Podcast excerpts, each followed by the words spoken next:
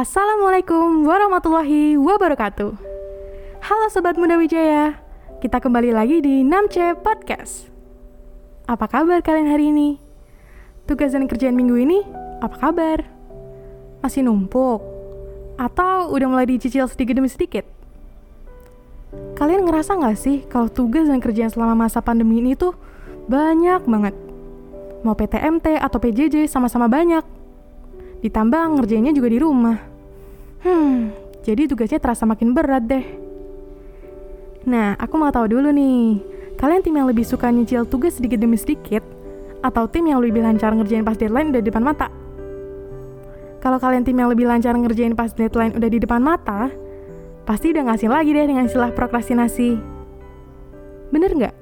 Kita sadar banget sih, apa yang kita lakuin itu adalah perilaku prokrastinasi. Tapi mau berubah tuh susah banget. Nyoba ngerjain tugas jauh-jauh hari, yang ada malah otak kita nggak jalan. Ngestak dan susah banget ngeluarin ide buat nyelesainnya. Ujung-ujungnya ngerjain hamin satu sebelum dikumpul juga deh. Hayo, siapa yang kayak gitu? Yap, bersama aku Salmana Zahra. Di episode kali ini kita akan ngebahas happy tanpa prokrastinasi. Terus gimana caranya supaya kalian gak terjebak sama yang namanya penundaan? Stay tuned only on Namchi Podcast. We talk about us.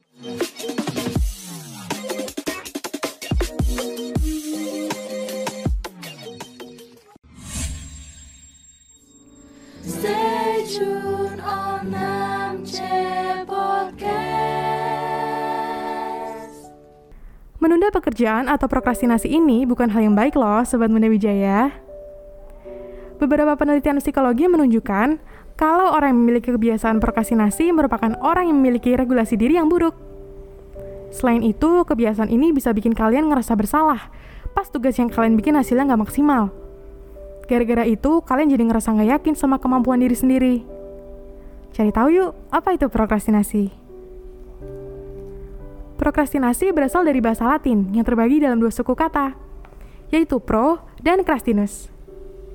Kata pro memiliki arti forward atau maju, dan kata krastinus memiliki arti hari esok, berarti menunda hingga hari esok. Masalahnya, besok adalah hari yang tidak pernah terjadi. Pernah dengar ungkapan, hari ini bayar besok gratis? Gratis tak pernah terjadi, karena gratis hanya terjadi besok. Tak pernah terjadi hari ini, sementara kita hidup di hari ini, bukan besok. Pas kita menunda untuk melakukan atau mengerjakan sesuatu, sebenarnya ada gap loh antara niat dan tindakan kita Kadang pas bangun tidur kita udah ngelis hal apa aja yang mau dikerjain. Tapi karena beberapa alasan, kita lebih memilih buat nunda aja dulu. Biasanya, salah satu alasan yang sering muncul itu karena ada hal lain yang dirasa jauh lebih menyenangkan. Ciri khasnya adalah munculnya dilema di mana kita terjebak di dua pilihan antara mengerjakan segera atau menunda dan menerima resikonya. Ada lagi emosi negatif juga bakalan muncul, kayak ngerasa bersalah, kecewa karena tugas nggak optimal, frustasi, dan ciri khususnya adalah muncul janji palsu ke diri kita sendiri. Misal nih, lain kali aku nggak akan menunda lagi. Tapi, faktanya tetap aja menunda-nunda nggak ada habisnya. Nah, Sobat Muda Wijaya, kebiasaan ini nih yang disebut dengan prokrastinasi. Poin penting dari prokrastinasi adalah adanya respon yang aktif untuk menunda sesuatu atau bisa dibilang sebenarnya ini perilaku yang dilakukan secara sadar. Jadi, prokrastinasi ini bukan perilaku yang berasal dari alam bawah sadarmu. Kalian sadar ketika memilih untuk menunda mengerjakan tugas. Bahkan kalian juga menyadari kalau nunda-nunda ini nggak baik. Ada namanya siklus prokrastinasi. Ada tugas, berikutnya lagi nggak semangat, moodnya jadi negatif. Berikutnya menunda, berikutnya melakukan aktivitas yang menyenangkan, Berikutnya mood menjadi positif, tapi sementara. Berikutnya merasa bersalah karena tugas tidak selesai. Berikutnya mood kembali negatif. Dan berikutnya menunda kembali, dan seterusnya. So, kenali penyebab siklus prokrastinasinya yuk. Kenapa sih kita tuh suka banget nunda-nunda kerjaan? Menurut Dr. Joseph Ferrari, salah satu psikolog yang fokus dengan penelitian terkait prokrastinasi, menjelaskan beberapa alasan kenapa kita suka banget nunda kerjaan. Yang pertama, prokrastinasi adalah gaya hidup. Ada sebagian orang yang nganggap kalau prokrastinasi ini adalah gaya hidup. Meskipun udah sadar kalau prokrastinasi ini merugikan, tapi ya karena ngerasa ini gaya hidup, jadi lanjut aja terus. Bagi prokrastinator, sebutan untuk orang yang suka menunda pekerjaan, prokrastinasi ini nggak hanya berlaku untuk tugas atau kerjaan aja. Tapi, prokrastinasi ini juga terjadi di semua aspek kehidupannya. Misalnya, bayar tagihan listrik nggak tepat waktu, atau kehabisan tiket nonton konser karena nunda belinya. Karena otaknya memang terbiasa untuk fokus sama tanggal deadline-nya aja sih. Balik lagi, kalau masih jauh, ya kenapa harus sekarang? Kedua, prokrastinasi bukan masalah manajemen waktu. Ternyata orang yang sering menunda kerjaan itu nggak punya masalah di manajemen waktu loh, Sobat Muda Wijaya. Mereka memiliki kemampuan yang sama untuk memperkirakan waktu seperti orang yang suka menunda. Malahan, para prokrastinator ini jauh lebih optimis. Mereka merasa mampu untuk menyelesaikan tugas dengan waktu yang singkat. Hebat ya! Mereka sama sekali nggak punya masalah di manajemen waktu. 3. Prokrastinasi itu bukan sifat bawaan. Sebagian orang ngerasa kalau prokrastinasi ini mungkin bawaan dari lahir. Mereka menyadari kalau perilaku ini udah mendarah daging sejak mereka masih kecil. Tapi, ternyata prokrastinasi ini bukan sifat bawaan. Menurut Dr. Ferrari, salah satu alasannya karena prokrastinasi ini adalah hasil dari pola asuh otoriter. Memiliki orang tua yang keras dan selalu mengontrol membuat anak-anak kesulitan untuk ngembangin kemampuan mengatur diri sendiri. Bahkan, prokrastinasi ini bisa jadi sebagai bentuk dari pemberontakan sang anak terhadap pola asuh orang tua. Prokrastinasi bisa jadi adalah salah satu hasil dari pola asuh orang tua. Keempat, penundaan merupakan sebuah perilaku yang muncul ketika kita merasakan emosi negatif saat menghadapi sebuah tugas. Emosi ini dipucu oleh self-talk tertentu yang memicu kita untuk menunda. Maka, mengenali self-talk yang memicu penundaan akan memudahkan kita mengatasi penundaan. Contoh self-talk dalam bentuk justifikasi atas penundaan kita yaitu Pembenaran mencari pembenaran atas keputusan kita. Contohnya, cuma dua jam aja kok nontonnya, nggak apa-apa, nanti habis bola atau drakor biar fokus. Berikutnya, penyangkalan menyangkal tanggung jawab, menyalahkan pihak luar. Contohnya, aku kan udah nunggu-nunggu pertandingan bola ini atau drakor ini, tugas buat artikelnya baru kemarin. Coba kalau nyuruhnya seminggu yang lalu, bisa di-planning kan? Berikutnya, mengubah keyakinan agar apa yang kita yakini selaras dengan apa yang kita lakukan.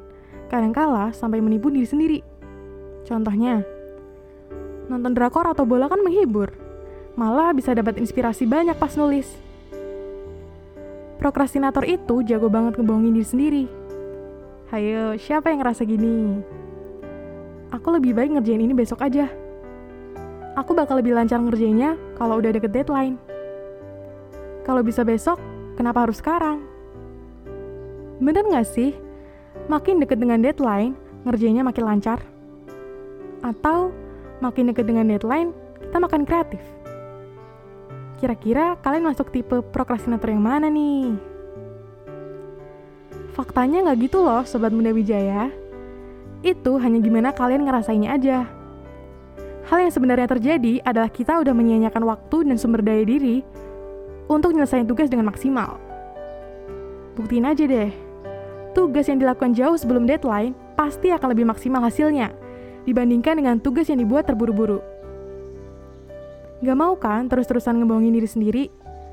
Habis ngebohongin diri, terus kita ngerasa bersalah karena hasilnya gak maksimal. Nah, Sobat Muda Wijaya, gimana caranya sih biar kita nggak melulu jadi prokrastinator? Berikut ada beberapa langkah yang bisa kalian coba untuk menghilangkan kebiasaan menunda. Di antaranya, yang pertama, mencari makna. Mungkin sekarang kalian lebih suka buat ngelakuin hal yang lebih menyenangkan dibandingkan ngerjain tugas yang sulit dan bikin pusing. Tapi kalian sadar gak sih sama efek dari nunda ngerjain tugas ini? Kayak yang aku bilang tadi, nunda tugas bikin hasilnya jadi gak maksimal. Terus kalian bakal ngerasa bersalah.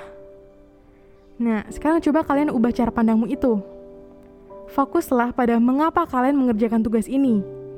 Apa manfaat menyelesaikannya? Temukan makna dari apa yang kalian kerjakan. Sebagai contoh, kalian berniat untuk memberesi lemari, tapi setiap hari selalu nunda ngerjainnya. Kalian mikir males banget nyusun-nyusunnya atau pakai alasan belum ada mood. Daripada mikir gitu, coba mindsetnya diubah.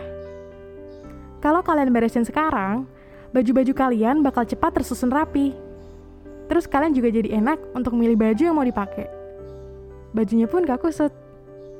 Nah, kalian bisa mengubah cara pandangmu ke manfaat apa yang akan kalian dapatin pas selesai ngerjain tugas tersebut. Mengubah cara pandang ini dengan membuat makna dari kegiatan yang kalian jalani bisa bikin kalian lebih semangat pas mau ngerjain tugas itu. 2. Ekspektasi Jangan ngebohongin diri kalian sendiri. Ngebuat jadwal yang ujung-ujungnya akan kalian langgar – juga sama aja kayak ngebohongin diri sendiri. Sebisa mungkin, berekspektasi secara logis dan rasional. Jadi, pas kalian mau bikin jadwal untuk kegiatan, kalian harus pastiin dulu kalau kalian mampu untuk memenuhi jadwal tersebut. Misalnya, kalian berniat untuk lari pagi, tapi kalian tuh sebenarnya susah banget bangun pagi. Kalau gitu, jangan bikin jadwal lari di pagi hari. Kalian bisa melakukannya sore-sore potong tugas menjadi lebih kecil sesuai kemampuan. Misalnya, kalian ada tugas buat nulis. Mungkin hari ini kalian belum kebayang nih mau nulis apa. Terus kalian bikin jadwal untuk diri sendiri. Hari ini harus sudah mulai bikin kerangka atau outline-nya. Besok mulai cari bahan-bahannya, sampai akhirnya kalian berkomitmen untuk mulai menulis. Membagi tugas kayak gini bisa ngebantu kalian biar nggak ngerasa lelah ngelihat tugas yang berat dan bikin ekspektasi kalian lebih berdaya melatih diri kalian untuk menaruh ekspektasi sesuai kadarnya, serta berkomitmen sama jadwal yang udah disusun. Adalah salah satu cara menghargai diri, dan bonusnya adalah terlepas dari penundaan. 3. Motivasi Ternyata kita menunda itu karena imbalannya abstrak, atau tidak jelas dan tidak konkret. Selain itu, kapan kita mendapatkan imbalan tersebut juga berpengaruh terhadap motivasi kita untuk mengerjakan tugas. Semakin dekat dan semakin cepat imbalannya, semakin tinggi dorongan atau motivasi untuk mengerjakannya. Eh, tidak hanya berlaku untuk imbalan saja. Resiko yang abstrak dan jauh juga menjadi penyebab penundaan. Misalnya, kenapa menjelang deadline kita bisa melakukan sistem kebut semalam? Karena risiko mengerjakan tugas menjadi lebih terlihat dekat dan nyata. Secara teknis sih begini, buatlah deadline-deadline pendek sebelum deadline final. Tentukan target akhir, Pecah menjadi beberapa langkah tahapan, lalu berikan imbalan setiap kali selesai menuntaskan setiap deadline pendek yang telah ditentukan. Fokuskan diri kalian pada proses memulai tugas dibanding dengan hasil akhir tugas. Ini menghindarkan kalian dari sifat penundaan. 4. Kuatkan willpower. Willpower merupakan kemampuan menunda kesenangan sementara, menolak godaan jangka pendek untuk mencapai tujuan jangka panjang, mengesampingkan pikiran, perasaan, dan tindakan yang tidak diinginkan, kemampuan mendahulukan akal daripada nafsu. Nah, willpower ini bisa selalu kita perbarui. Caranya dengan mengurangi distraksi lingkungan, minimalisir pilihan, dan hindari multitasking. Distraksi lingkungan misalnya tersedianya banyak akses dan juga ruangan yang berantakan, terlalu banyak pilihan. Ini biasanya terjadi saat kita membiarkan diri hanyut dalam banjir informasi tanpa punya rencana tentang hal apa saja yang akan dilakukan pada hari tersebut. Terlalu banyak pilihan juga terjadi saat kita terlalu banyak tujuan dan ingin diselesaikan sekaligus. Multitasking berpotensi menguras willpower dan cenderung membuat kita teralihkan dari apa yang lebih penting kita kerjakan. Padahal, high quality work membutuhkan high quality time. Solusinya bisa gunakan teknik Podomoro. Misal 25 menit fokus, 5 menit istirahat, 25 menit fokus, dan seterusnya. Podomoro ini ada aplikasinya juga. Silahkan diinstal ya Sobat Muda Wijaya. 5. Apresiasi diri. Wah, kalau kalian udah berhasil ngendaliin diri kalian sendiri dan berkomitmen untuk gak nunda-nunda ngerjain tugas, jangan lupa untuk mengapresiasi diri kalian sendiri. Apresiasi bisa dilakukan dengan hal yang sederhana aja. Misalnya, kalian punya list film yang mau kalian tonton. Nah, kalian bisa menargetkan. Kalau selesai ngerjain tugas A, kalian bisa nonton film B atau kalian selesai beresin kamar, kalian bisa beli boba brown sugar kesukaanmu. Kalau kita mengapresiasi diri sendiri, bisa bikin kita lebih semangat buat nyelesain tugas dan gak nunda-nunda lagi. Jadi, prokrastinasi itu memang bukan kebiasaan yang baik. Prokrastinasi hadir bukan karena manajemen waktu yang kurang baik, namun akibat dari pengelolaan emosi kita yang tidak terkontrol. Jadi, mau sampai kapan pun kalian udah ngerjain sesuatu, pada akhirnya mau gak mau tugas tersebut tetap harus kalian selesaiin. Aku tahu sih, buat ngilain kebiasaan ini tuh nggak mudah. pasti banyak godaan di tengah jalan. Tapi coba aja dulu pelan-pelan. Pasti bisa. So, selamat mencoba tips-tips tadi ya. Semoga Sobat Muda Wijaya semua menjadi pribadi lebih baik lagi ke depannya. Selalu berpikir positif dan jaga kesehatan Sobat Muda Wijaya. Sampai bertemu lagi di next episode 6C Podcast, We Talk About Us.